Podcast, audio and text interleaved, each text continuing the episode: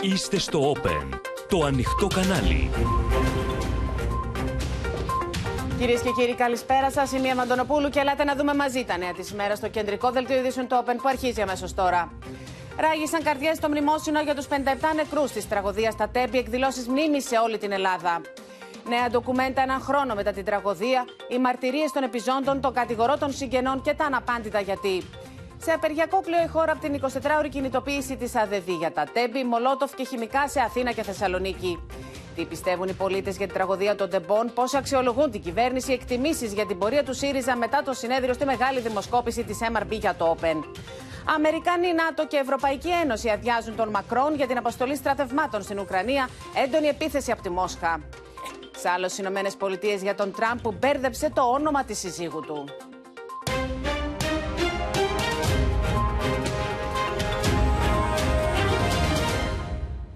Ένας χρόνος συμπληρώνεται, κυρίες και κύριοι, σήμερα από το πολύ νεκρό δυστύχημα των τεμπών που στήχιωσε την Ελλάδα με 57 νεκρούς, κυρίως νέα παιδιά. Στον τόπο του δυστυχήματος τελέστηκε το μνημόσυνο των θυμάτων σε κλίμα βουβού πόνου και βαθιά οδύνη. Σε κάθε γωνιά της Ελλάδας, χιλιάδες πολίτες διαδήλωσαν ενώ καμπάνες χτύπησαν 57 φορές σε όλες τις εκκλησίες της χώρας. Οι μαρτυρίες των συγγενών των θυμάτων αλλά και των επιζώντων είναι γροθιά στο στομάχι, ενώ βίντεο ντοκουμέντο, όπως θα δείτε, που διακρίνεται το Intercity 62 πριν και μετά τη σύγκρουση, αλλά και η έκρηξη που ακολούθησε μόλις μέσα σε 6 δέκατα του δευτερολέπτου και έγινε στη συνέχεια η έκρηξη για να ακολουθήσει η φωτιά, με αποτέλεσμα να κάνουν ζωντανοί επιβάτες συγκλονίζει.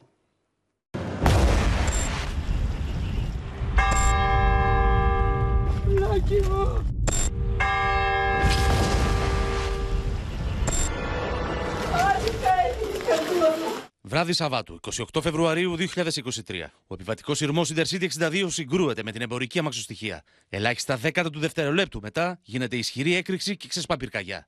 Όπως φαίνεται σε βίντεο ντοκουμέντο που έφερε στο φως η εκπομπή του Open επιτόπου. Φωνάζουμε από την πρώτη μέρα τι είχε το εμπορικό, που είναι οι κάμερες του εμπορικού, γιατί τα τρένα τρέχαμε 160. Οι πραγματογνώμενες των οικογενειών των θυμάτων υποστηρίζουν ότι η πυρκαγιά προκλήθηκε από το μεγάλο θερμικό φορτίο της σύγκρουσης. Σε συνδυασμό όμως με άγνωστη καύσιμη ύλη. Έγγραφα που περιλαμβάνονται στη δικογραφία αναφέρουν ότι ανοιχνεύθηκε η χημική ουσία ξυλόλιο. Ένας έφλεκτος χημικός διαλύτης. Από τους 57 νεκρούς, οι 30 πανθρακώνονται.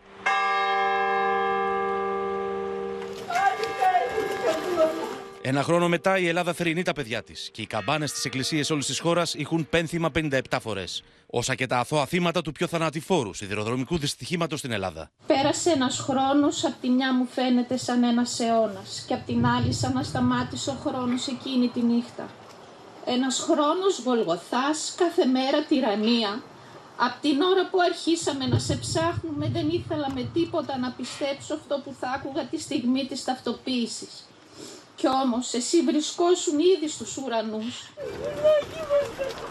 Ο πόνος και η θλίψη στο Τρισάγιο που τελέστηκε στον τόπο της τραγωδίας είναι ανίποτος. Ο εφιάλτης που άρχισε τη μοιραία νύχτα για τους συγγενείς των θυμάτων και τους επιβαίνοντες στην αμαξοστοιχεία δεν λέει να τελειώσει. Και τι δεν θα έδινα να σε είχα στην αγκαλιά μου, να σε έβλεπα μια στιγμή, να χάιδευα τα μαλλιά σου και να ακούω τη φωνή και να ήξερα πως είσαι χαρούμενη χαμογελαστή. Μια μάνα δυστυχώς ποτέ δεν ησυχάζει πόσο μάλλον όταν χάνει το παιδί της. Το νεκροταφείο έγινε το δεύτερο σπίτι μας και το σπίτι μας δεύτερο νεκροταφείο. Αυτό έγινε. Ήθελα να ευχηθώ σε όλα τα νεαρά παιδιά του κόσμου να είναι καλότυχα. Από αυτή τη λέξη προσωπικά κάηκα. Διότι το κοριτσάκι μου όλα τα είχε και όμορφιά είχε και εξυπνάδα είχε εκτός από αυτή τη λέξη. Οι γονείς των παιδιών έχουν μια ανοιχτή πληγή που εξακολουθεί να αιμορραγεί. Το μόνο που ζητούν είναι να αποδοθούν ποινικές ευθύνες σε πολιτικά πρόσωπα. Κάθε βράδυ πηγαίναμε για ύπνο και πιστεύαμε ότι το πρωί που θα ξυπνήσουμε θα είναι όλα καλά. Όμως δεν έγινε ποτέ. Απόδοση ευθυνών. Ζητάμε απόδοση ευθυνών. Αλλά από πολιτικά πρόσωπα τώρα, παιδιά. Είμαστε οικογένεια με τα τρία παιδιά. Η βαρύτητα είναι μεγάλη.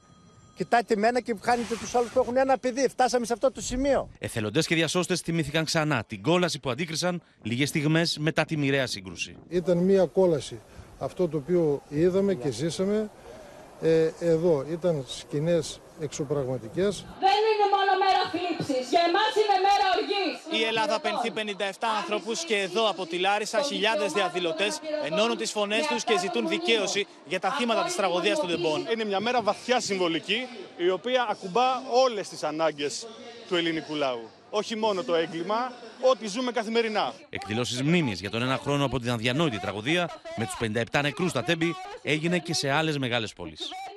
Είναι μια αδιανόητη τραγωδία. Αυτό το λιγότερο που ζητούν οι συγγενείς των θυμάτων είναι δικαίωση, να αποδοθούν οι ευθύνες. Βλέπουμε και τη Μαρία Ζαφυρίου που βρίσκεται στον τόπο της τραγωδίας. Και ακούσαμε τη μητέρα αυτή να λέει πως το νεκροταφείο έγινε σπίτι μας ε, και το ε, σπίτι μας πλέον έγινε ένα δεύτερο νεκροταφείο. Βρίσκεσαι λοιπόν, ε, Μαρία, στο, στον τόπο της τραγωδίας. Και εκεί φυσικά είναι περιττό να το πούμε πως περίσευε ο πόνος και η οδύνη στο μνημόσυνο που τελέστηκε στη μνήμη των 57 θυμάτων που ήταν κυρίως νέα παιδιά. Είμαστε ακριβώς, όπως είπες Εύα, στο σημείο που σταμάτησε ο χρόνος, στο σημείο που 57 συνάνθρωποι μας άφησαν την τελευταία τους πνοή με αυτόν τον βίαιο τρόπο, στο σημείο που πλέον υπάρχουν, όπως μπορείτε να δείτε και εσείς, μόνο οι φωτογραφίες τους, κεράκια, στεφάνια και λουλούδια. Ανίποτο ο πόνο ε, σήμερα, πολλά τα γιατί. Μεγάλη οργή των συγγενών που έναν χρόνο μετά δεν έχουν μάθει την αλήθεια γιατί μπαζώθηκε ο χώρος. Λίγες μέρες μετά το δυστύχημα, γιατί είχαμε αυτή τη μεγάλη φωτιά αμέσως μετά τη σύγκρουση των ε, τρένων. Οι ίδιοι καταγγέλουν γκρίζες ζώνες στις έρευνες, ζητούν να αποδοθούν ευθύνες, να δικαιωθούν τα θύματα και φυσικά να γίνουν όλα όσα πρέπει για να μην συμβεί ξανά αντίστοιχη τραγωδία. Μέχρι και αυτή την ώρα να συμπληρώσω, ολοκληρώνοντας Εύα, ότι έρχεται κόσμο για να ανάψει ένα κεράκι, να αφήσει ένα λουλούδι στη μνήμη των 57 θυμάτων που όπως σημείωσες και εσύ, τα περισσότερα ήταν νέα παιδιά. Σε ευχαριστούμε πολύ, Μαρία Ζαφυρίου. Εν τω μεταξύ, η γροθιά στο στομάχι κυριολεκτικά είναι οι μαρτυρίες των επιζώντων που παλεύουν με τραύματα και μνήμες, καθώς δεν μπορούν να ξεχάσουν τα ουρλιαχτά των επιβατών που εκλυπαρούσαν για βοήθεια, το σοκ αλλά και τη μυρωδιά θανάτου. Την εφιαλτική εκείνη νύχτα, ο χρόνος κυριολεκτικά σταμάτησε για τους συγγενείς των θυμάτων. Όλοι, όλοι έξω η φωτιά, έλα έξω.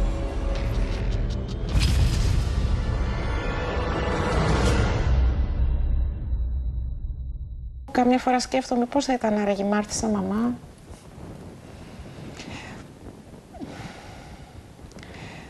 Ε, ήταν ένας υπέροχος άνθρωπος. 22 λεπτά μετά τις 11 το βράδυ της 28 Φεβρουαρίου του 2023. Ο χρόνος στις σιδηροδρομικέ γραμμές στα Τέμπη παγώνει. Δύο μαξοστοιχίε συγκρούονται με τοπικά. Θα βγουν όλοι το τρένο. Είμαστε στο σημείο της τραγωδίας, εδώ λίγο μετά τα τέμπη, εδώ που έγινε η σύγκρουση των δύο τρένων της επιβατικής αμαξοστοιχίας και της εμπορικής. Τραγικός απολογισμός, 57 νεκροί και δεκάδες τραυματίες. Ανάμεσά τους η Μάρθη, η Φραντζέσκα, ο Γιώργος, η Αγάπη, ο Ντένις, ο Δημήτρης και πόσοι ακόμη νέοι άνθρωποι. Όλη την ώρα ακουγόντουσαν ουρλιαχτά, βοήθεια. Ο κόσμος ήταν προφανώς σε σύγχυση, σε σοκ. Άλλοι ήταν χτυπημένοι, άλλοι πονούσαν. Άτομα να φωνάζουν για βοήθεια και εγώ να μην μπορώ να κάνω κάτι. Απελπισία, δεν ξέραμε τι να κάνουμε. Ε, οι άνθρωποι ούρλιαζαν, υπήρχε φωτιά, δεν μπορούσαμε να ανασάνουμε. Όλοι, όλοι έξω η φωτιά, έλα έξω, όλοι. Είχαν ενημερώσει τους δικούς τους ότι θα καθυστερήσουν λόγω βλάβης του τρένου, όμως δεν έφτασαν ποτέ. Είχαμε μιλήσει α, μισή ώρα πριν.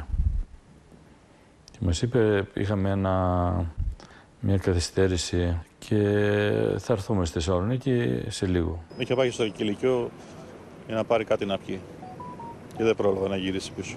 Από τη σφοδρή σύγκρουση, τα τέσσερα πρώτα βαγόνια της επιβατικής αμαξοστοιχίας εκτροχιάστηκαν και τα δύο πρώτα τυλέχθηκαν στις φλόγες. Οι στιγμές που ακολούθησαν ήταν εφιαλτικές. Σπάσαν τα τζάμια, έσβησαν τα φώτα, έμπαινε μέσα καπνός και σκόνη επειδή σερνόμασταν στο χώμα. Η πλάτη μου ήταν μουσκεμα. Εγώ σκέφτηκα ότι είχα πέσει σε νερά.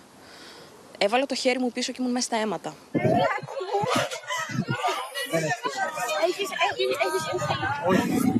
Μου είπε ο άνθρωπος του ΕΚΑΒ, ε, κοπελιά, έχεις σφαχτεί πίσω, αλλά δεν μπορώ να σε βοηθήσω γιατί κάτω έχω ακροτηριασμένου. Η ώρα είναι ε, 3.30 το πρωί και 4 ώρες μετά από τη σφοδρή σύγκρουση του επιβατικού τρένου με μια εμπορική αμαξοστοιχεία. Τα σωστικά συνεργεία συνεχίζουν, όπως βλέπετε, και με τη βοήθεια του Δημήτρη του Τσιόπλου να ψάχνουν ανθρώπους ε, ζωντανούς κάτω από τα συντρίμια. Επικρατούσε χάος.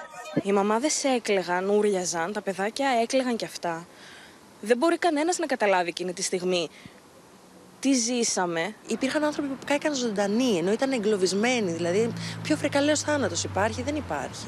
Εκείνη την εφιαλτική νύχτα της 28 Φεβρουαρίου ο χρόνος σταμάτησε για 57 ψυχές αλλά και τις οικογένειές τους. Η πληροφορία που δεν θες να τη δεχτεί ο εγκέφαλός σου, ε, αυτή η πληροφορία ότι δεν θα ξαναδείς το παιδί σου, είναι κάτι που, ναι, που με, με στοιχιώνει. Η αναμονή μας μας σκότωσε όλους.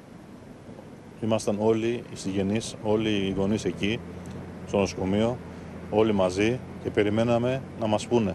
Μετά μας ε, μεταφέρανε στο Γενικό Κρατικό Νοσοκομείο και μπήκαμε πάνω στο αμφιθέατρο και ένας γιατρός διάβαζε ονόματα τραυματιών. Ο γιος μου δεν ήταν εκεί και μετά από κάποιο σημείο μας είπαν ότι δεν υπάρχουν άλλοι. Νέοι άνθρωποι γεμάτοι όνειρα χάθηκαν με τον πιο τραγικό τρόπο στο μεγαλύτερο σιδηροδρομικό δυστύχημα στα ελληνικά χρονικά. Το παιδί μου, το βλέπετε. Ένας ζηλαστός. Ένας χαρακτήρας δυνατός, είχε όνειρα. Ε, είχε προσδοκίες. Είναι άδικο. Ήταν δοτική, ήταν συμπονετική, ήταν...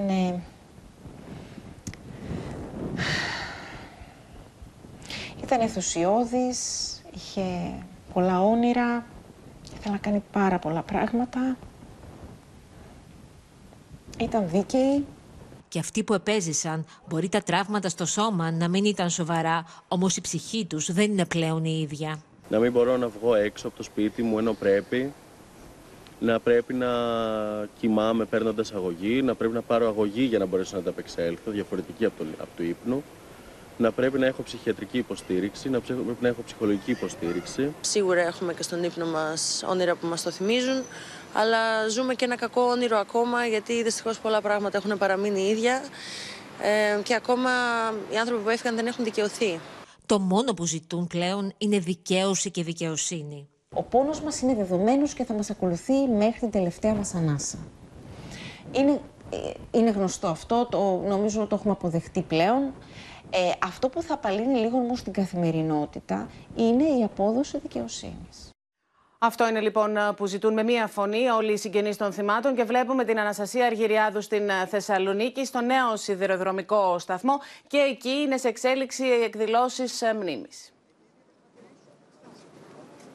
μνήμης και διαμαρτυρίας από φίλους, συγγενείς, ανθρώπους που δεν γνώρισαν τα 57 θύματα, αλλά ζητούν όλοι μαζί δικαίωση. Μέγιστο χρέος σήμερα στις οικογένειες των νεκρών και των τραυματιών, των νέων παιδιών και των εργαζομένων στα τρένα που έχασαν τη ζωή τους, δεν να μην συγκαλυφθείς το έγκλημα. Φεβρουαρίου. Συγγενείς, γονείς περίμεναν τους επιβάτες του τρένου. Ενός τρένου που δεν έφτασε ποτέ. Λοιπόν, Αναστασία Αργυριάδου, θα συνδεθούμε και πάλι μαζί σου για να δούμε ακριβώς τι εξελίξεις από εκεί, από την Θεσσαλονίκη. Τώρα πάμε στο πεδίο των ερευνών. Ο Υπουργός Δικαιοσύνης Γιώργος Φλωρίδης προανήγγειλε χτες το βράδυ αργά πως η ανάκριση θα παραταθεί και πως υλικό και στοιχεία από τον τόπο του δυστυχήματος θα σταλούν σε ειδικά εργαστήρια σε Καναδά και Αγγλία.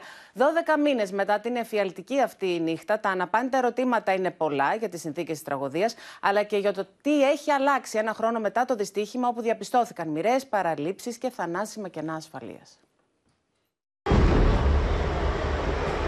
Μπαμπά μου λέει, θα σε πάρω εγώ τηλέφωνο, μην έρθεις με νωρίς και ακόμα περιμένω το τηλέφωνο του.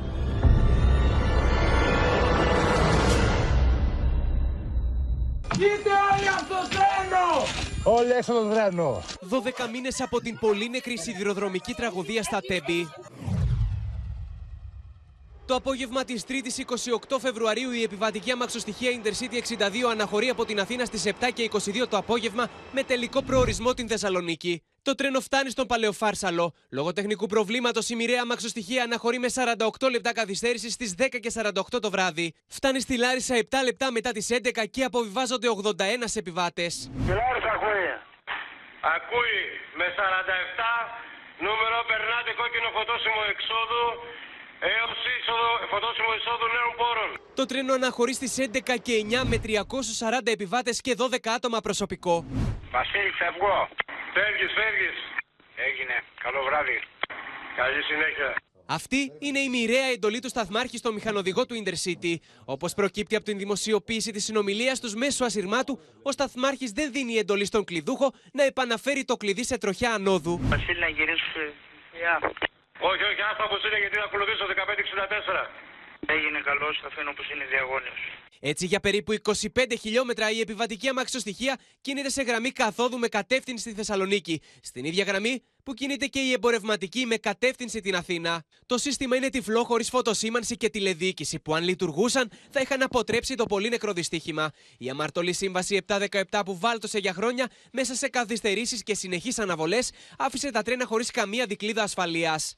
Στις 11 και 21 τα δύο τρένα συγκρούονται. Τρία λεπτά αργότερα, επιβάτης καλείς στο 112 και αναφέρει σοβαρό σιδηροδρομικό ατύχημα στο ύψος του Ευαγγελισμού. Στο σημείο λίγο μετά φτάνουν οι πρώτες δυνάμεις της πυροσβεστικής και στις 11 και 50 το πρώτο ασθενοφόρο. Την επόμενη ημέρα, ο τότε Υπουργός Μεταφορών Κώστας Καραμανλή δηλώνει την παρέτησή του αναλαμβάνοντας την πολιτική ευθύνη του δυστυχήματος, ενώ την ίδια μέρα ο Πρωθυπουργός με διάγγελμά του δεσμεύεται για απονομή δικαιοσύνης. Όλα δείχνουν πως το δράμα οφείλεται δυστυχώς κυρίως σε τραγικό ανθρώπινο λάθος. Ταυτόχρονα, η δικαιοσύνη θα κάνει τη δική της δουλειά.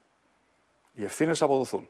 Στις 3 Μαρτίου ολοκληρώνεται η έρευνα για τον εντοπισμό των θυμάτων και την ταυτοποίησή τους. Την ίδια μέρα μπαίνουν μπουλντόζες και γερανοί στο σημείο της τραγωδίας. Μία ημέρα αργότερα, στις 4 Μαρτίου, συνεχίζεται η απομάκρυνση χωμάτινων όγκων. Δύο μέρες μετά, σκαφτικά μηχανήματα διαμορφώνουν το πάρκινγκ, σκεπάζοντας για πάντα, σύμφωνα με το πόρισμα των εμπειρογνωμόνων, κρίσιμα στοιχεία που θα μπορούσαν να βοηθήσουν στην έρευνα. Για τον μπάζωμα, μάλιστα, έχει ασκηθεί ποινική δίωξη στον πρώην Περιφερειάρχη Θεσσαλίας Κωνσταντίνο Αγοραστό. Ο Υπουργός Δικαιοσύνης Γιώργος Φλωρίδης αποκάλυψε ότι η ανάκριση θα πάρει παράταση καθώς αναμένεται να σταλεί υλικό σε ειδικά εργαστήρια στο εξωτερικό για να ερευνήσουν αν υπήρξαν έφλεκτα υλικά που δεν δικαιολογείται η παρουσία τους στις αμαξοστοιχίες. Αυτό το υλικό ε, πιθανότατα τώρα θα σταλεί σε εργαστήρια του Καναδά και της Αγγλίας έτσι ώστε να έχουμε μια πιστοποίηση η οποία δεν επιδέχεται αφισβήτηση. Αυτό σημαίνει ότι ε, η πιθανότατα η ανάκριση που οδηγείται στο τέλος να χρειαστεί να πάρει κάποια παράταση μετά από ένα χρόνο και μετά το δυστύχημα των τεμπών, ε, το αυτή της πολιτικής ηγεσίας δεν έχει δρώσει καθόλου.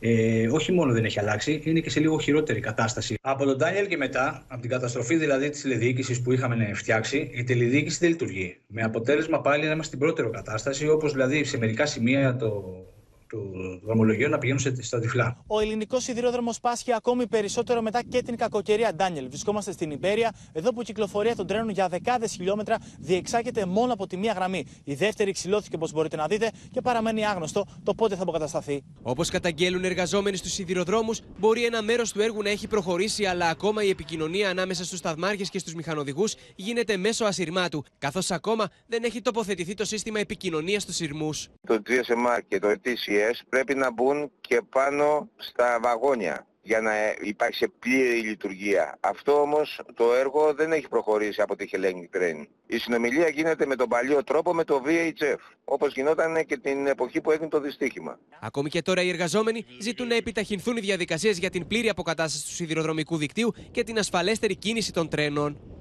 Και έχουμε συνδεθεί με την Έλενα Γαλάρη. Και Έλενα, μετά το πόρισμα των πραγματογνωμόνων των οικογενειών, βλέπουμε πως υπάρχει κινητοποίηση και στις ε, δικαστικές έρευνες και θα σταλεί υλικό ε, τόσο από τον τόπο της τραγωδίας αλλά και οπτικό υλικό σε Καναδά και Αγγλία αντίστοιχα.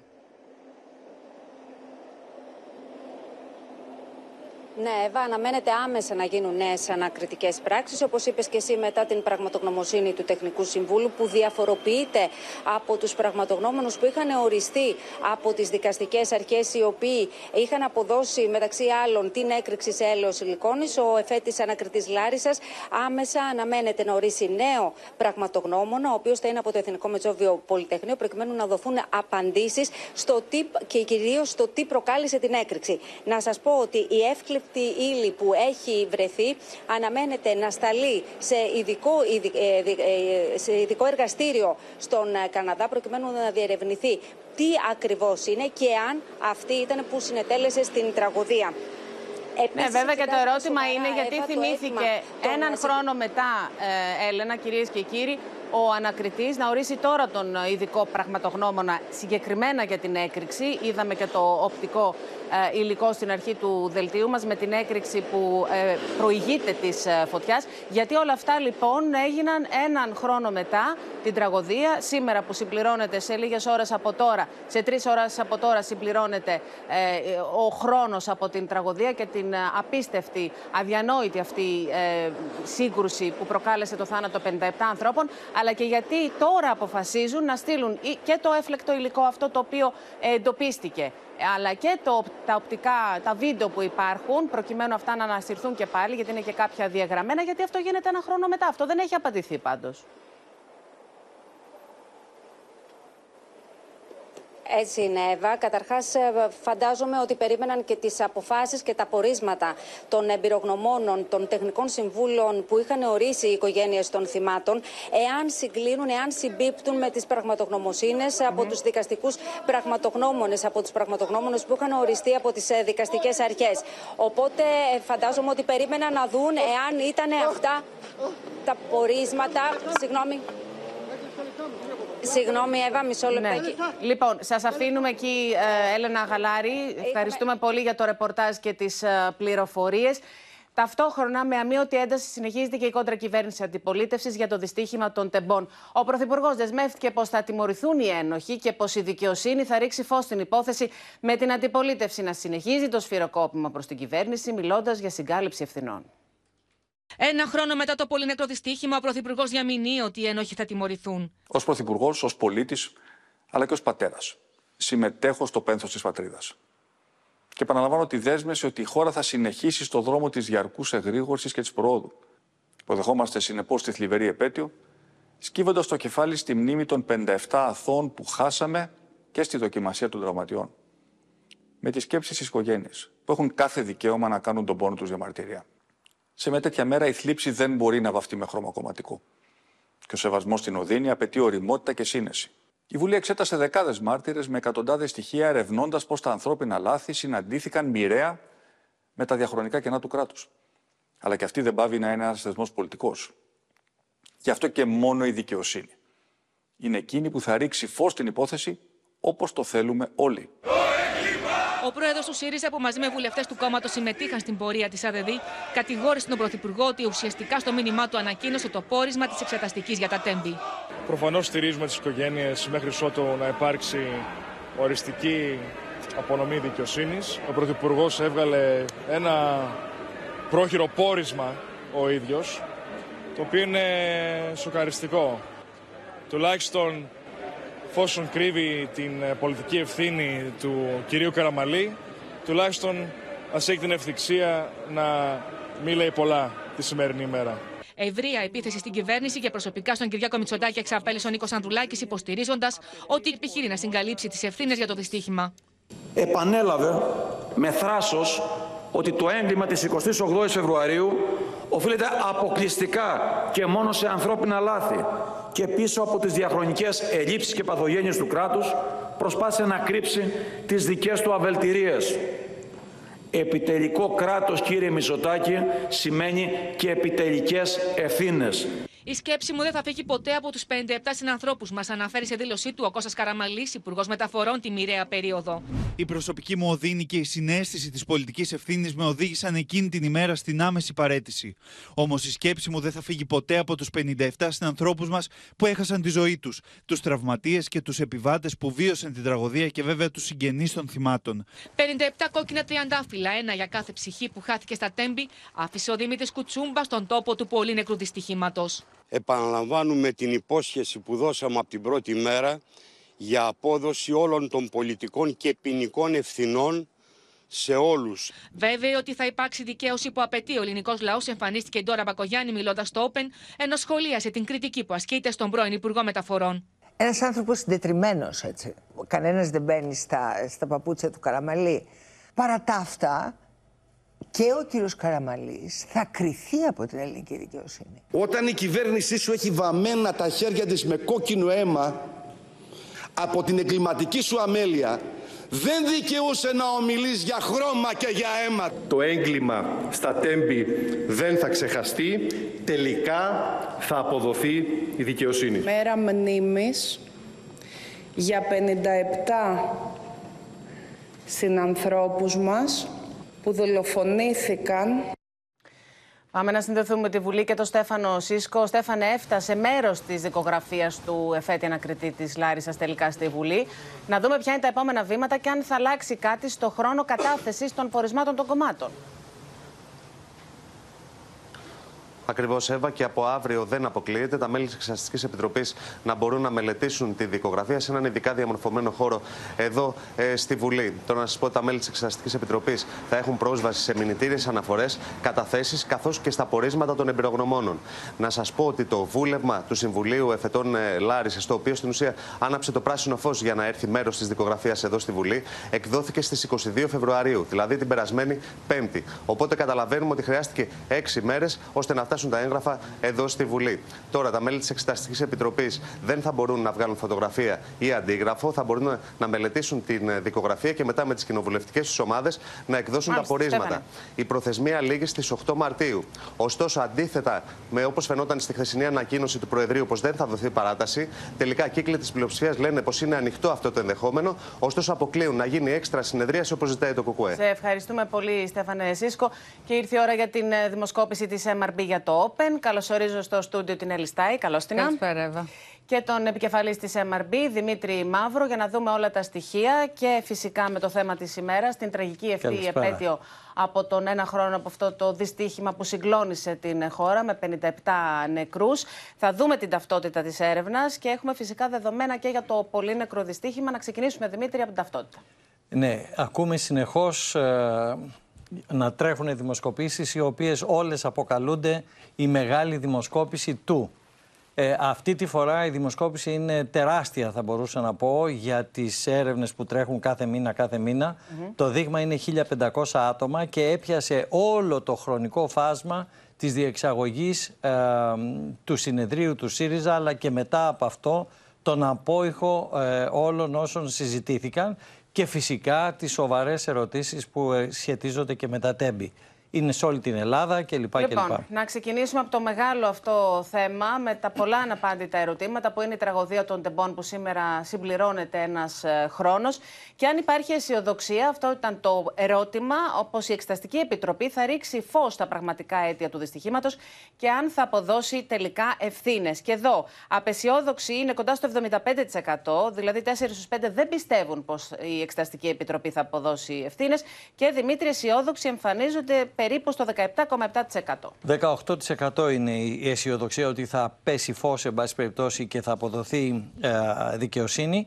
Αλλά αυτό που έχει σημασία είναι ότι τα αποτελέσματα αυτά διαπερνούν όλα τα κόμματα. Παραδείγματος χάρη, ακόμα και μέσα στη Νέα Δημοκρατία, το 62,3% των ψηφοφόρων της ε, δηλώνουν ότι δεν αισθάνονται αισιόδοξοι ότι θα, αποδοθεί, ε, ε, θα αποδοθούν ευθύνες. Και βεβαίως ε, φαίνεται ότι είναι λίγο πιο κοντά στην απεσιοδοξία οι άντρες και οι μεγαλύτερες ηλικίες από 35 χρονών και πάνω του εκλογικού σώματος. Έλλη.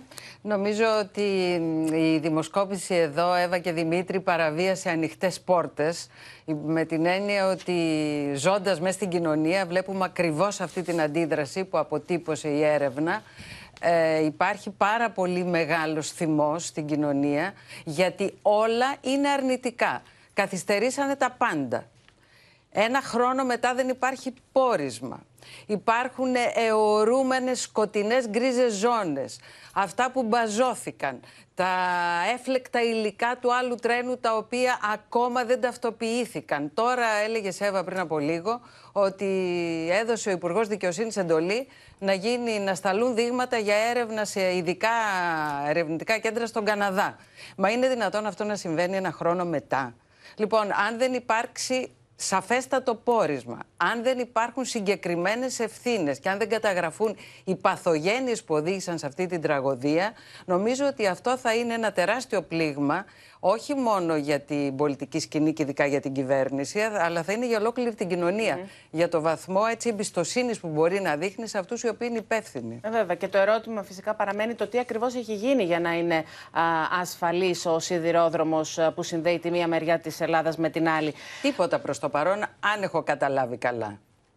Κάποια πράγματα έχουν ναι. γίνει. Σίγουρα δεν έχουν ε, γίνει όλα αυτά τα οποία θα έπρεπε να γίνουν. Θα δείτε τις επόμενες μέρες. πράγματα έτσι ώστε να πούμε ότι δεν είμαστε Ουγγάντα, έτσι; Πάμε, πράγματα. πάμε να προχωρήσουμε τώρα και να δούμε το μεγάλο θέμα των προηγούμενων ημερών στο, στην πολιτική σκηνή. Ήταν το συνέδριο του ΣΥΡΙΖΑ και όλες αυτές οι αναταράξεις που κυριάρχησε πριν και μετά το συνέδριο φυσικά. Πάμε λοιπόν, εκτίμηση για την πορεία του ΣΥΡΙΖΑ μετά το συνέδριο. Πάνω από το 50% σχεδόν λέει πως βγαίνει το κόμμα αποδυναμωμένο από αυτό το θυελώδες συνέδριο και μόνο το 13,6% θεωρεί πως βγαίνει ισχυρότερο από το συνέδριο αυτό, Δημήτρη. Και βεβαίως ε, υπάρχει ένα στους τέσσερις ε, ψηφοφόρους οι οποίοι δηλώνουν ότι δεν θα αλλάξει κάτι, θα παραμείνουν τα πράγματα έτσι όπως ήταν. Αλλά το μεγαλύτερο ενδιαφέρον είναι να δει κανείς τι γίνεται μέσα στους ψηφοφόρους του ΣΥΡΙΖΑ, γιατί εκεί τα πράγματα θα μπορούσαν να είναι διαφορετικά. Εκεί βεβαίως για να πάμε στην επόμενη κάρτα, δηλαδή τι γίνεται όσοι ψήφισαν ΣΥΡΙΖΑ τον Ιούνιο που είπες Δημήτρη, εκεί το 41,2% θεωρεί πως το κόμμα βγήκε εξασθενημένο μέσα από αυτή την ε, συνεδρίαση με τις παραταράξεις και το διχασμό ε, και το 32% λέει πως βγήκε ισχυρότερο. Κάναμε εκτός από αυτά τα ποσοστά, κάναμε και την εσωτερική ανάλυση να δούμε αν υπάρχουν κάποιες αλλαγές σε αυτό το 32 και το 41,2 μέσα σε αυτούς οι οποίοι δηλώνουν εκτός το ότι ψήφισαν τον Ιούνιο ε, στην πρόθεση ψήφου είτε στις βουλευτικές είτε στις ευρωεκλογές υπέρ του ΣΥΡΙΖΑ. Μήπως υπάρχει κάποια αλλαγή. Αυτοί δηλαδή που δηλώνουν τώρα πώς θα ψήφιζαν ΣΥΡΙΖΑ. Ακριβώς. Δεν υπάρχουν ε, μεγάλες αλλαγές. Ε, αυξάνεται λίγο το ισχυρότερο αλλά δεν είναι τόσο πολύ μεγάλες οι διαφορές. Να πω κάτι εδώ, Δημήτρη. Βλέπω ότι το 41,2% των ψηφοφόρων του ΣΥΡΙΖΑ, μιλάμε για τους ψηφοφόρους του Ιουνίου, που δεν είναι αυτός ο αριθμός τώρα πια, γιατί το 17% έχει πάει στο 10 περίπου, έτσι δεν είναι; Ναι, ναι.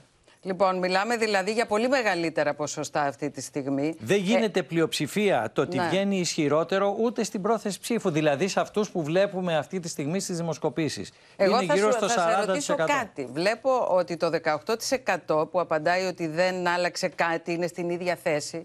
Εμένα, εγώ θα το προσέθετα στο 41,2% γιατί αυτοί μιλάνε για μια στασιμότητα. Αυτή η στασιμότητα είναι μια στασιμότητα πτωτική από τον Ιούνιο μέχρι τώρα. Εγώ δηλαδή βλέπω ότι κοντά ένα 60% έχει απολύτως αρνητική θέση για την πορεία του ΣΥΡΙΖΑ μετά το συνέδριο. Ε, θα μπορούσε όμως να διαβαστεί και ως αναμονή για να δούμε τι θα γίνει. Θα Αυτό... μπορούσε. Εγώ σου λέω το λοιπόν, βλέπω έτσι. Πάμε να δούμε τι γίνεται και με την παρέμβαση του Αλέξη Τσίπρα που σήκωσε πάρα πολύ σκόνη. Αξιολόγηση λοιπόν της παρέμβασης αυτής, λίγο στο παρά ένα του συνεδρίου.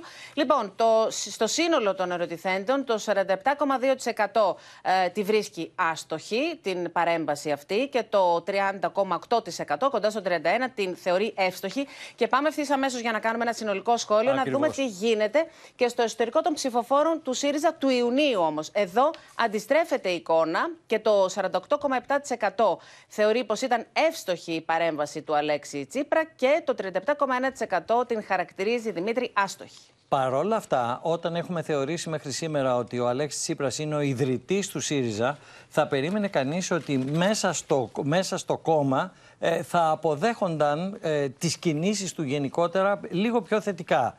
Ε, το ίδιο δεν συμβαίνει, ακριβώς τα ίδια ποσοστά, 49% δηλαδή περίπου, και όσους δηλώνουν πρόθεση ψήφου είτε στις βουλευτικές είτε στις ευρωεκλογές υπέρ του ΣΥΡΙΖΑ. Άρα εδώ υπάρχει ένα μικρό θέμα που θα πρέπει να το αναλύσουν ακόμα περισσότερο οι άνθρωποι του κόμματος. Και βέβαια το μεγάλο θέμα που ταλάνισε και το συνέδριο του ΣΥΡΙΖΑ, αλλά προκάλεσε πολλή συζήτηση και πριν, αλλά εξακολουθεί να προκαλεί συζήτηση, είναι πότε θα κρυθεί τελικά ο Στέφανος Κασελάκης, δηλαδή στις ευρωεκλογές ή στις βουλευτικές εκλογές, όποτε αυτές γίνουν. Ε, Λοιπόν, στο εδώ σύνολο- πάμε να δούμε Δημήτρη το σύνολο. Το σύνολο του εκλογικού σώματος μας δίνει κατά περίπου 35% ότι πρέπει να κριθεί στις ευρωεκλογές και ένα 43% δηλαδή ε, 10 μονάδες ε, πάνω στις βουλευτικές εκλογές. Αυτό είναι μια προδιάθεση υπέρ της θέσης του κυρίου Κασελάκη όπως και να το κάνουμε αλλά το 35% που λέει στις ευρωεκλογές δεν είναι καθόλου μικρό. Όμως αυτά τα ποσοστά πρέπει να τα δούμε μέσα στους ψηφοφόρους του Ε, ΣΥΡΙΖΑ. και εκεί θα πάμε τώρα. Εδώ ε, το 40,9% λέει πως ε, θα κριθεί στις ευρωεκλογές και το 51,1% λέει πως θα κριθεί από τις ε, βουλευτικές. Εδώ βλέπουμε πως ισχυροποιείται ο Στέφανος Κασελάκης στον σημερινό ΣΥΡΙΖΑ. Ξεπερνάει το 50%, γίνεται 51% η θέση του κυρίου Κασελάκη. Η αναλογία βέβαια ανάμεσα στις δύο απαντήσεις παραμένει η ίδια με του συνόλου. Απλά έχουν, έχει μειωθεί αυτή, ε, το ποσοστό αυτών που λένε ότι δεν ξέρω. Εν πάση περιπτώσει, πλειοψηφικά φαίνεται ότι ο κύριος Κασελάκης πρέπει να ε, ε, κριθεί στις βουλευτικές, αλλά τώρα 4 στους 10 να λένε ότι πρέπει να εκλεγεί την επόμενη μέρα, προδιαθέτει ότι την επόμενη μέρα θα έχουμε ιστορίες. Δεν θα είναι τόσο ανέμακτο. Πάντως Δημήτρη, επειδή αυτό είναι η συνέχεια του πολιτάρχου συνεδρίου που έγινε πριν από λίγες μέρες, βλέπουμε εδώ ότι ο κύριος Τσίπρας, έλεγα εγώ τη Δευτέρα Εύα, ότι ήταν ο πρώτος χαμένος. Και βλέπω ότι αυτά τα ευρήματα τα σημερινά μας το επιβεβαιώνουν, γιατί το 37,1% που λέει ότι ήταν άστοχη η παρέμβασή του δεν είναι λίγο για έναν πρώην Πρωθυπουργό, για τον Ακριβώς ιδρυτή, αυτό. για τον ε, ιστορικό ηγέτη του ΣΥΡΙΖΑ κλπ.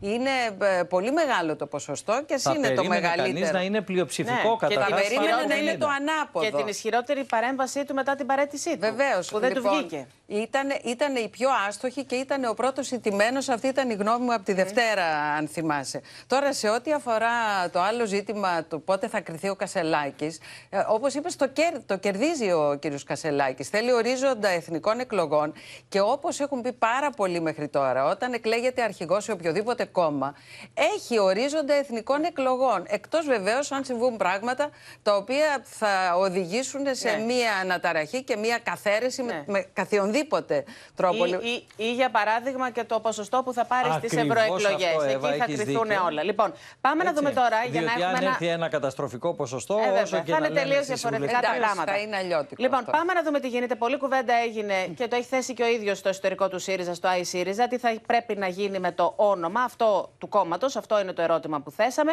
Λοιπόν, εδώ δεν κερδίζει ο Στέφανος Κασελάκης, γιατί κοντά στο 54% λέει όχι, δεν πρέπει να αλλάξει όνομα Στο, το ναι, κόμμα. Στους ψηφοφόρους του ΣΥΡΙΖΑ. Στους είναι, ψηφοφόρους έτσι. του ΣΥΡΙΖΑ και το 15,8% λέει εντάξει, να, να αλλάξει Φαίνεται όνομα. ότι θα πρέπει να σπάσει πάρα πολλά αυγά ο κύριος Κασελάκης για να μπορέσει να περάσει αυτή τη γραμμή ή να πείσει τον κόσμο του.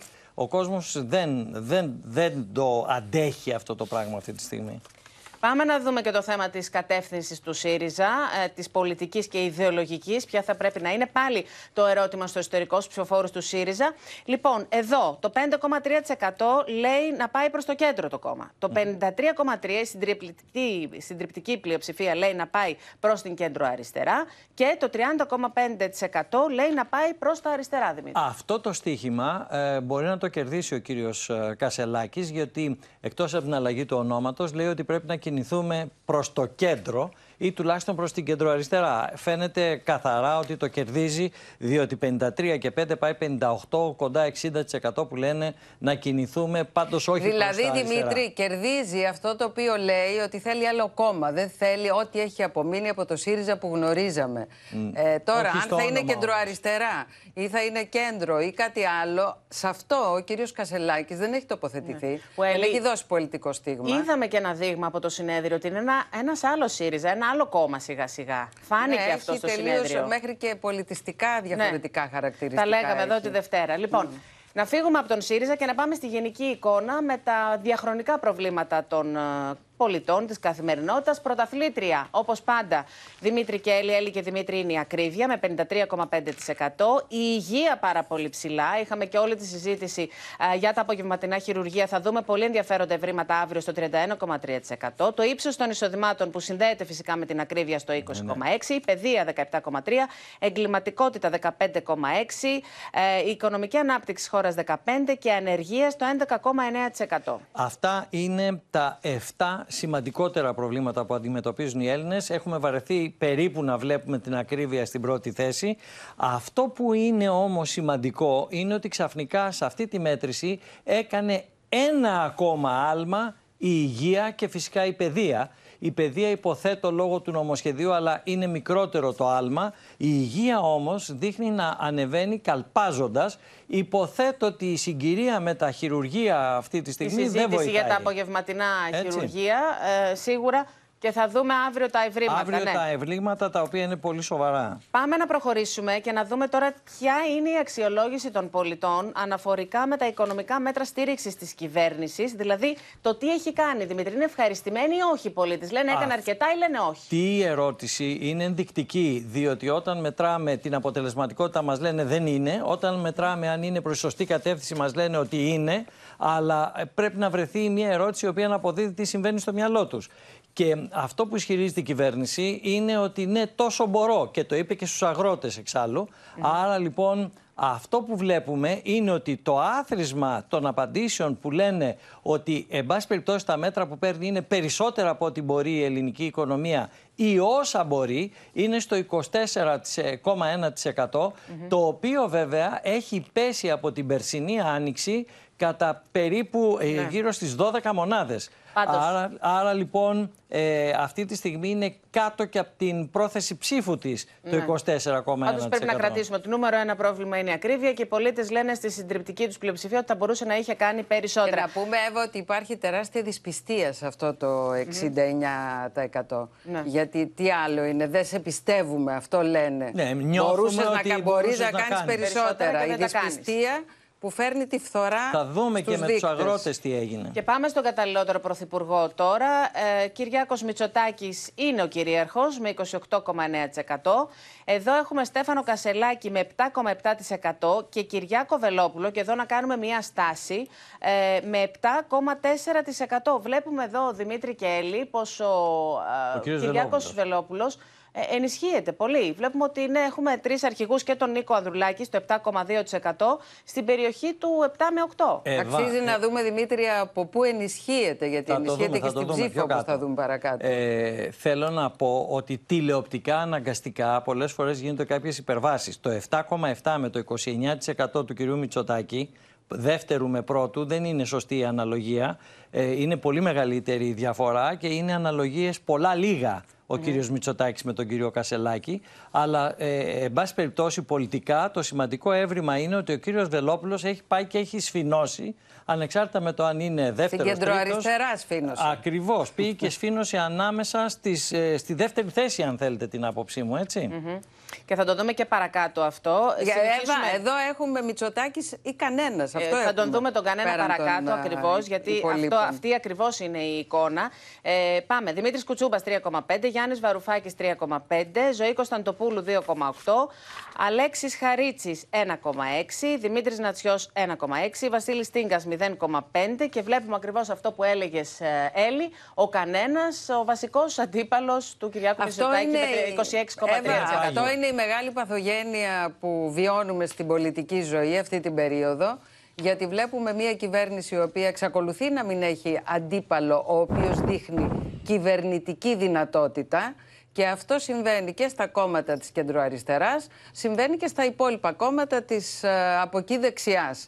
Βλέπουμε λοιπόν ότι ο κανένας ακόμα είναι ισχυρός και αυτό είναι το μεγάλο πρόβλημα το οποίο έχουμε να αντιμετωπίσουμε και εμείς οι πολίτες δηλαδή. Πάμε και στην πρόθεση ψήφου για τις βουλευτικές Ξεκινάμε από τις εκλογές. βουλευτικές, Ξεκινάμε ακριβώς. από τις βουλευτικές. Λοιπόν, Νέα Δημοκρατία 29%, ε, ΣΥΡΙΖΑ 10,1%, ΠΑΣΟΚ 11,1% στη δεύτερη θέση δηλαδή, το Κομμουνιστικό Κόμμα το- στο 7%. Εδώ βλέπουμε πάλι το κόμμα του Κυριάκου Βελόπουλου, την ελληνική λύση, ιδιαίτερω ενισχυμένη σε σχέση με την προηγούμενη μας μέτρηση στο 7,8%. Είναι μη- περίπου μια μισή μονάδα πάνω από την προηγούμενη μέτρηση, έτσι. Βλέπουμε πάρα πολύ ε, τάσεις ενίσχυσης. Ε, η Νίκη στο 2,5%, Πλεύση Ελευθερίας στο 2,3%, οι Σπαρτιάτες στο 2%, Με το ΜΕΡΕ πτωτική τάση. 25 ακριβώς στο 1,8, πάνω κάτω στα ίδια. Ε, Νέα Αριστερά στο 2,4, βλέπουμε μια ενίσχυση. Και ε, πάμε Περίπου και στο μισή σύνολο μονάδα. της αδιευκρίνησης ψήφου, είναι στο 22%. Στο 22% διατηρήθηκε περίπου το ποσοστό της προηγούμενης φοράς. Ε, εδώ θα μπορούσαμε ε, να ο, ο νικητής, αν θέλετε, όλης αυτής της ιστορίας είναι ο κύριος Βελόπουλο. Τελεία. Έτσι, ο οποίος πάει πάλι να σφινώσει ανάμεσα στα δύο δευτερότριτα κόμματα. Να δούμε και την αναγωγή, Δημήτρη, Βεβαίως, για να έχουμε το βεβαίως. συνολικό Ε, σχόλιο. Πάμε. Ακριβώς. Ε, Λοιπόν, στην αναγωγή το, η Νέα Δημοκρατία φτάνει το 37,2% σε επίπεδο βουλευτικών εκλογών. Έτσι, ο ΣΥΡΙΖΑ είναι στο 13%. Το ΠΑΣΟΚ στο 14,2% και θυμάμαι τη συζήτηση που είχαμε με την Έλλη την προηγούμενη φορά γιατί ήταν είναι τόσο κοντά. ισοψηφία, ναι. Ε, ναι, αλλά τελικά δεν άντεξε ο ΣΥΡΙΖΑ σε αυτή την κούρσα. Μην ξεχνάτε ότι είχε και το συνέδριό του. Το ΚΚΕ στο 9% και ο κύριος Βελόπουλος διψήφιος. Είναι στο 10%. Βλέπουμε δηλαδή ότι κοντράρει δυνατά το κόμμα του κυρία Καλά, Βελόπουλου. για να το διασκεδάσουμε και λίγο, τρούπωσε κατά την ελληνική ταινία. Μπήκε εκεί στο Λοιπόν. διψήφιο. Ε, ναι, γιατί Ναι. ο ΣΥΡΙΖΑ πληρώνει εντός εισαγωγικών μέχρι τώρα τουλάχιστον τα του συνεδρίου και το ΠΑΣΟΚ ίσως και τις θέσεις και στο θέμα των πανεπιστημίων και στο θέμα της υγείας. Ε, Εγώ δεν θα μπορεί. έλεγα το εξής, Να προχωρήσουμε, Δημήτρη. συγγνώμη, Έλλη, να Ναι. δούμε όλα τα κόμματα και αμέσως μετά το σχόλιο σου. Λοιπόν, η Νίκη 3-2, η Νίκη 3,2. η Πλεύση Ελευθερίας 3, οι Σπαρτιάτες 2,6, η Μέρα 25 2,3. Μοιάζει να έμπαινε στη Βουλή, γιατί δεν έχουμε ε, βουλευτικές εκλογές, Η Νέα με Αριστερά. 3,1 η Νέα Αριστερά. Πρώτη και φορά. εμφανίζεται στην αναγωγή πάνω από τη μονάδα το κόμμα της κυρίας Λατινοπούλου και το άλλο άλλο κόμμα είναι στο 1,2%. Μάλιστα, Έλλη. Εδώ βλέπουμε αυτή την άνοδο του κυρίου Βελόπουλου. Θα τη δούμε νομίζω και στις ευρωεκλογές. Βεβαίως. Και έχω την αίσθηση ότι αυτό που λέγαμε τις ημέρες ε, που πέρναγε το ο νόμος για τους γάμους των ομοφύλων, ότι συγκροτείται ένα μέτωπο το οποίο βρίσκεται στην ε, άκρα δεξιά, δεξιά της δεξιότερης Νέας Δημοκρατίας, το οποίο θα έχει μια αυτόνομη έκφραση. Αυτή φαίνεται την αυτόνομη έκφραση ε, την εισπράττει ο κύριος Καρπώνεται. Βελόπουλος τώρα, Αν- μη υπάρχοντος άλλου, έτσι. Αν μου επιτρέπετε, αυτό το δεξιότερα της Νέας Δημοκρατίας έχει σταματήσει να είναι και πολύ άκρα δεξιά. Και τώρα θα δούμε Έτσι. στις συσπηρώσει και τις μετακινήσεις Έλλη και Δημήτρη από ποιο κόμμα τροφοδοτεί τον Κυριάκο Βελόπουλο, από πού παίρνει δηλαδή η ελληνική λύση. Και πάμε να δούμε τις συσπηρώσει και τις μετακινήσεις των ε, ψηφοφόρων.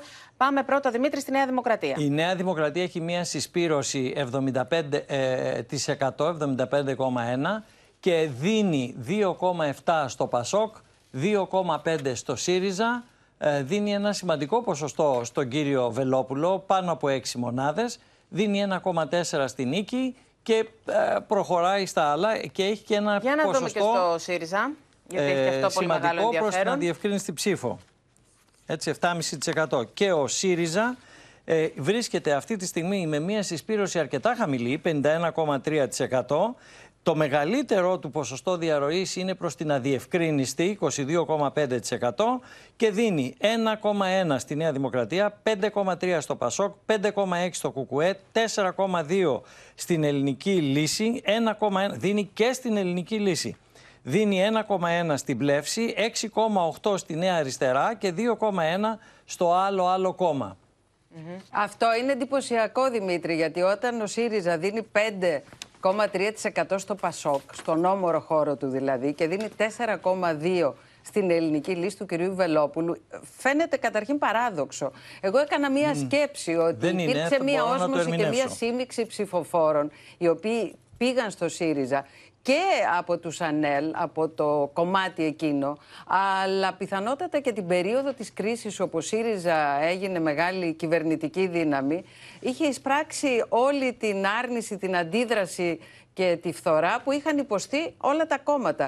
Οπότε βλέπουμε ότι ο κύριος Βελόπουλος αυτή τη στιγμή εισπράττει από το ΣΥΡΙΖΑ και ένα κομμάτι το οποίο δεν θα το φανταζόμαστε ποτέ για αριστερό Ακριβώς. κόμμα να Και- συνεισφέρει τόσο. Με μία λέξη, για να φύγουμε από το γράφημα και να προχωρήσουμε, εισπράττει όπου υπάρχει αντισυστημική Ναι. Και που ψήφος. κανονικά θα περίμενε κανείς ότι από τις αναταράξεις του ΣΥΡΙΖΑ, του κόμματος αξιωματικής αντιπολίτευσης, θα είχαμε μια μεγάλη ενίσχυση του ΠΑΣΟΚ. Κάτι το οποίο ε, δεν φαίνεται καθόλου στην εικόνα, τουλάχιστον μέχρι Το αυτή την ώρα. αντίθετο, το ΠΑΣΟΚ Το δίνει αντίθετο. στο ΣΥΡΙΖΑ. Πάμε λοιπόν ε, πρόθεση ψήφου για τις ευρωεκλογές, που είναι σε λίγο διάστημα ξέρουμε από τώρα.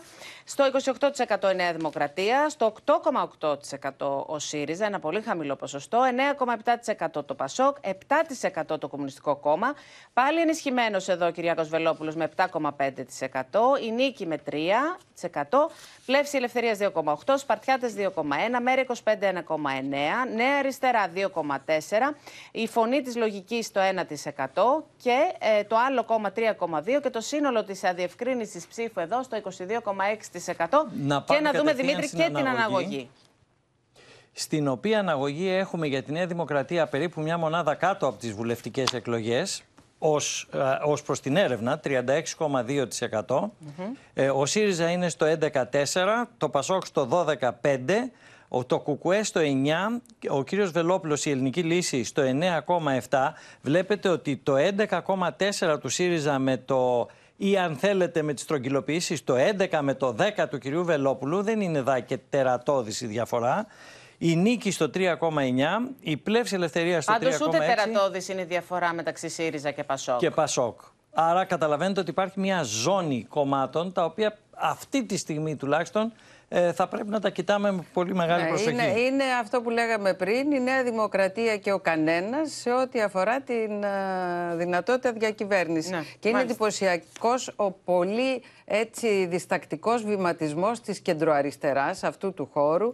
Ένα βηματάκι το Που Πασόκ έχει βάλει, μπροστά, έχει ένα πατήσει πόδι η βηματάκι Νέα πίσω Δημοκρατία. ο ΣΥΡΙΖΑ. Κυριάκο Μητσοτάκη. Λοιπόν, Λοιπόν, οι Σπαρτιάτες 2-7, μέρα 25-2-5, 3-1 η Νέα Αριστερά και η κυρία Λατινοπούλου με το 1,3. Λοιπόν, αύριο τα Νέα- σπουδαία. Η Νέα Αριστερά, θέλω να πω ότι κρατάει ένα μονομπλοκ.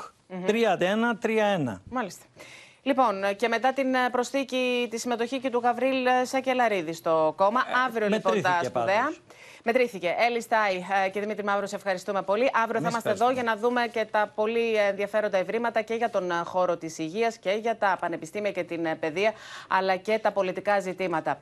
Επιστρέφουμε τώρα, κυρίες και κύριοι, στο πρώτο θέμα του δελτίου μας. Χιλιάδες πολιτών βγήκαν σήμερα στους δρόμους σε όλη την Ελλάδα στο πλαίσιο της απεργίας της ΑΔΔ, που είχε χαρακτηριστικά γενικής κινητοποίησης για την συμπλήρωση του ενός έτους από το τραγικό δυστύχημα των τεμπών.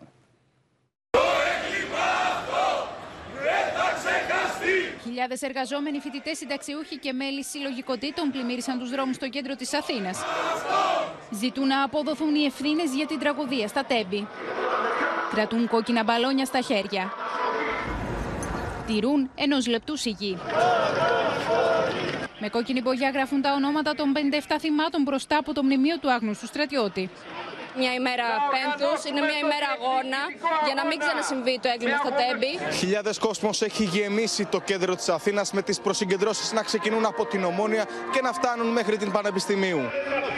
Η μεγάλη πορεία πέρασε και μπροστά από τα γραφεία της Hellenic Train.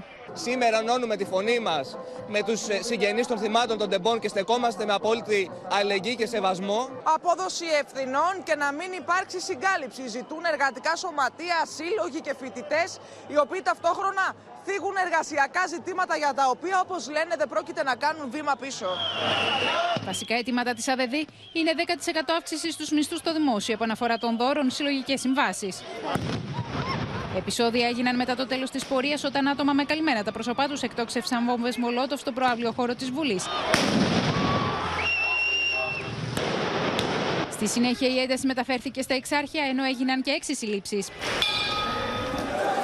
Σε απεργιακό κλειό και η Θεσσαλονίκη για τη μαύρη επέτειο των τεμπών. Με το σύνθημα τα κέρδη τους ή οι ζωές μας. Εργαζόμενοι, συνταξιούχοι, μαθητές και φοιτητές συγκεντρώθηκαν στο άγαλμα του Βενιζέλου για να τιμήσουν τη μνήμη των 57 θυμάτων αλλά και να ζητήσουν δικαιοσύνη. Κατά τη διάρκεια της πορείας, κουκουλοφόροι πέταξαν μολότοφ και μπογκέ σε αστυνομικές δυνάμεις έξω από το σιδηροδρομικό σταθμό της Θεσσαλονίκης. Τα επεισόδια συνεχίστηκαν και στην Καμάρα με την αστυνομία να κάνει προσαγωγές. Με συνθήματα και πάνω έγινε και η πορεία στους δρόμους της Πάτρας. Το έγκλημα αυτό δεν θα ξεχαστεί. Όλων των νεκρών θα γίνουμε η φωνή. Στην κεφαλή της πορείας της Πάτρας υπήρχαν τρακτέρα αγροτών. Πολλοί κόσμος ακολούθησε την πορεία και πέρασε μπροστά από τον σιδηροδρομικό σταθμό. Μεγάλη διαδήλωση για το δυστύχημα στα Τέμπη έγινε και στην Αλεξανδρούπολη. Οι αγρότες με τα τρακτέρ τους έφτασαν στο κέντρο της Αλεξανδρούπολης και μπροστά στο Δημαρχείο μαζί με τους φορείς πραγματοποίησαν διαμαρτυρία. Παρόμοιες συγκεντρώσεις έγιναν σε όλες τις μεγάλες πόλεις της Ελλάδας. Συνεχίζονται κυρίες και κύριοι οι αντιδράσεις μετά την πρόταση του Γάλλου Προέδρου Εμμάνουελ Μακρόν ε, για να σταλεί στρατό στο πόλεμο στην Ουκρανία. Γελίες της χαρακτήρισε εκπρόσωπος του Ρωσικού Υπουργείου Εξωτερικών Μαρία Ζαχάροβα. Ε, ενώ τον Εμμάνουελ Μακρόν άδειασε ο Λευκός Οίκος, το ΝΑΤΟ και η Ευρωπαϊκή Ένωση. Ακόμα και η φωτιά που άναψε η δήλωση Μακρόν περί αποστολής Ευρωπαίων στρατιωτών στην Ουκρανία, την οποία προσπαθούν να σβήσουν οι ηγέτες της Ευρωπαϊκής Ένωσης. Αποστάσεις από τις δηλώσεις Μακρόν πήρε και το Αμερικανικό Πεντάγωνο. Well, just to be clear, we have no plans to send U.S. service members to fight in Ukraine. Uh, the, the president has been pretty clear on that, and, and that continues to be uh, our position. Η εμπριστική δήλωση Μακρόν προκάλεσε άγρια πολιτική κόντρα στο Γαλλικό Κοινοβούλιο. En affirmant que l'envoi de troupes au sol n'était pas exclu, Emmanuel Macron a franchi une étape supplémentaire vers la co-belligérance faisant planer un risque existentiel sur 70 millions de Français. Si vous aviez été élu en 2022, Madame Le Pen, on ne serait pas en train de fournir des armes aux Ukrainiens pour se défendre, on serait en train de fournir des armes à la Russie pour écraser les Ukrainiens. Γελίες χαρακτήρισε τις δηλώσεις Μακρόν η Μαρία Ζαχάροβα. Мне кажется, что проблема э, намного глубже, не, нежели, знаете, может быть, какие-то нелепые заявления. Проблема в том, что люди, которые, в частности, сейчас заправляют э, делами в Европейском Союзе и, к сожалению, во Франции, не знают, а я бы еще сказала э, в контексте Парижа, не ценят свою историю. Στο Ευρωπαϊκό Κοινοβούλιο μίλησε σήμερα η σύζυγος του Ναβάλνη, Γιούλια, για το θρίλερ με τη σωρό του βασικού αντιπάλου του Ρώσου Προέδρου. Putin killed my husband, Alexei Navalny. On his orders, Alexei was tortured for three years. He was starved in a tiny stone cell. Putin is capable of anything and, and that you cannot negotiate with him. Η κηδεία, όπως είπε η σύζυγός του, θα γίνει στη Μόσχα την Παρασκευή και εκφράζονται φόβοι για επεισόδια. Επιστροφή εδώ, θλίψη στον καλλιτεχνικό κόσμο. Σκόρπισε η είδηση του θανάτου του γνωστού ηθοποιού Ηλία Λογοθέτη, που έφυγε από τη ζωή σε ηλικία 85 ετών, ενώ είχε γεννηθεί στη Λευκάδα. Σε επαφή με την υποκριτική ήρθε μέσω του Θεάτρου Τέχνης του Κάρολ Λουκούν, όπου μετά την αποφύτισή του συμμετείχε σε πολλές θεατρικές παραστάσεις. Στον κινηματογράφο πρωτοεμφανίστηκε το 1970 στο έργο Βαβυλωνία, ενώ έγινε γνωστός από τη συμμετοχή του σε σημαντικές ταινίες του ελληνικού κινηματογράφου. Στο σημείο αυτό το δελτίο μας ολοκληρώνεται. Μείνετε συντονισμένοι στο Open αμέσως μετά. Ακολουθεί η ξένη σειρά υπόσχεση. Από όλους εμάς να έχετε ένα πολύ όμορφο βράδυ. Καλή νύχτα.